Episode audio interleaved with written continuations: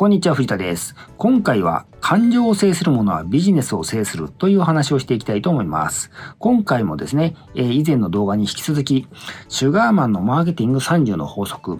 えー、という本の中からですね、みっつ法則をご紹介してですね、具体的に何をすればいいのかをですね、例をご紹介していきたいと思います。今回はセールスやマーケティングの世界で常識とも言える考え方を中心にお伝えしていきます。それはですね、人は感情で物やサービスを購入するっていうことなんですね。つまり、物やサービスの機能や性能、必要性などの理屈は購入のきっかけにはならないっていうことなんです。はい、今回の動画でお伝えする内容です。お買い得感、感覚、理屈による正当化、こういった順番でお伝えしていきます。私のことをご存じない方多いと思います。簡単に自己紹介させてください。サクッと いってんご 倍速じゅうごびょうぐらいでお伝えしますので、見てください。藤田博と申します。ウェブ集客コンサルタントをやっています。大学卒業後じゅうごねんほどシステムエンジニアとしてサラリーマンをやっていました。脱サラ独立してフリーのコンサルタントとしてじゅうよねんほどやってこれております。現在は顧問契約とオンライン講座サービスとして提供しています。よろしくお願いします。はい、お買い得感ということで、どんなにお金持ちのお客であっても本当に値段相応のものを提供されているかどうか知りたいと思っている。他の商品との嘘のない比較やどれだけ節約できるか、あるいは単純に値引きしたことなどを強調する。アクションステップ。類似商品と比較してお、お買い得感を与えよう。正直な比較をし、なぜお値打ちなのかを、裏付けをきちんとしよう。ということですね。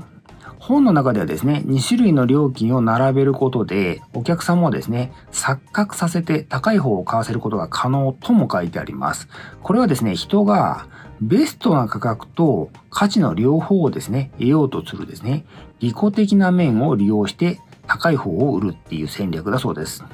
まあ、どちらかというとですね、私たち自身が買い手の場合に騙されないようにですね、すべき教訓なのかもしれません。お買い得感の演出はですね、アクションステップにある通りですね、類似商品との比較をすれば オーケー だと思います。例えばですね、オンライン講座ですと、やはり比較対象はリアル講座ですね。そして通信講座も比較対象になります。比較対象となるですね、項目を並べてですね、表にして比較できるとですね、最高にわかりやすいと思います。はい、感覚。セールスでは、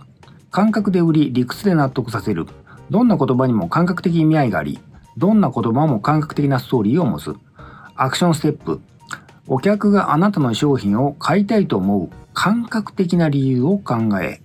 広告コピーやセールスで表現してみよう。これまでの広告コピーやセールスを見直し、情熱的な言い回しを考えてみよう。ということですね。人を感覚で買い、えー、理屈で納得正当化する。っていうことなんですけどですね。これはマーケティングの世界ではですね、常識のように言われていることですね。感覚はですね、感情とも表現されますが、いわゆる感覚、感情で買うっていうことなんですね。例えば、ベンツを買う人はですね、ベンツのオーナーという選ばれた人々の仲間入りをしたい。そしてですね、買った理由を説明しなくなら、説明しなくならなくなった時はですね、理屈で考え、答えるということですね。みたいな感じです。逆に言えばですね、ほとんどの商品サービスは理屈で買われると思ってる限りは売れないっていうことなんですね。あなたがですね、何かを売ろうと思っていて、まだ理屈で買われると思っているんでしたら、その考えをですね、ひゃくはちじゅうど変える必要があります。次に、情熱的な言い回しの利用ですが、自社がお客様に伝えめ、伝えたいメッセージがあって、それをですね、感覚的に伝えるためであればですね、フレーズが論理的におかしくなったりですね、文法的におかしくなってもですね、全く問題ないんですね。例を作ってみました。えー、伝えたいメッセージがですね、企業力をつけて将来の不安をなくすとします。で、えー、本来はですね、これ、これを普通のメッセージにするとですね、えー、副業から始めて自ら稼ぐ力である企業力をつけるべき理由は、人生ひゃくねん時代を不安なく生きるためです。というメッセージ。まあ、これは普通のメッセージとします。この文章をですね、えー、感覚的に伝えるためのメッセージとして、私なりに作り変えてみました。えー、この文章をですね、おかしな文章に変えます。この不安なくの部分を、世間の常識どこ吹く風でっていう風に変えてみます。副業から始めて、自ら稼ぐ力である企業力をつけるべき理由は、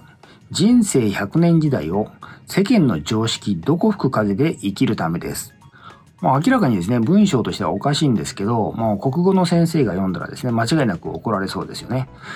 しかしですね、この文章で感覚的にですね、伝えることができるんであればですね、これがマーケティングの現場ではですね、正解ということになります。はい、理屈により正当化っていうことで、感覚がお客の買うきっかけならば、理屈は納得するためのもの。多くの商品やサービスでは、なぜそれを買うべきかという論理的理由をお客に与える必要がある。技術的優位や節約効率性など特徴を強調する。アクションステップ。お客に買いたいと思わせる感覚的理由ができたら、適切な判断だという理由を説明して、買い物を納得してもらおうということです。本の中ではですね、心理的トリガーとして理屈についてですね、第一に人は感覚で買い理屈で納得すること。第二に理屈はなぜこれを買った方がいいのというですね、無言の疑問に答え、対する答えっていうふうに書かれています。買いたいと思っているお客様はですね、自分自身やパートナーや上司などですね、近い人たちにですね、その買い物を納得させたいと思ってるんですね。そのためですね、理屈、理屈をですね、見つけてあげる必要があるっていうことなんです。つまり、論理的根拠があって正当化できるというですね、確信が欲しいっていうニーズがあるんで、それに応えてあげるということですね。例えばですね、まあ、オンライン講座でしたらですね、理屈はまあいくら、いくつ、いくらでもあります。例えば、リアル講座より安くてコストパフォーマンスがいいとかですね、リアル講座と違って時間に拘束されないとかですね、いつでも解約できるとかですね、書籍などと違って教材が常に最新版であるとかですね、こういう感じですね。こういう感じでですね、理屈を準備するといいということですね。はい、副業への一言ということで、今回お伝えしたメインのテーマはですね、メインのテーマである感情感覚はですね、聞いた方によってはですね、目から鱗の話だったと思います。ただこれはですね、自分が買う場、買う側に回った時ですね、そして実際何かを買った時の記憶を思い起こせばですね、容易に理解できると思うんですね。つまり、えー、ほとんどの人がですね、まあほぼ全員ですね、感情で買っていたということがわかると思うんですよね。ビジネスにおいてはですね、この感情についてですね、いかに理解できるかがですね、非常に重要なポイントになってくると思います。まあ、くどいですがですね、攻略すべきは感情です。はい、今回は以上です。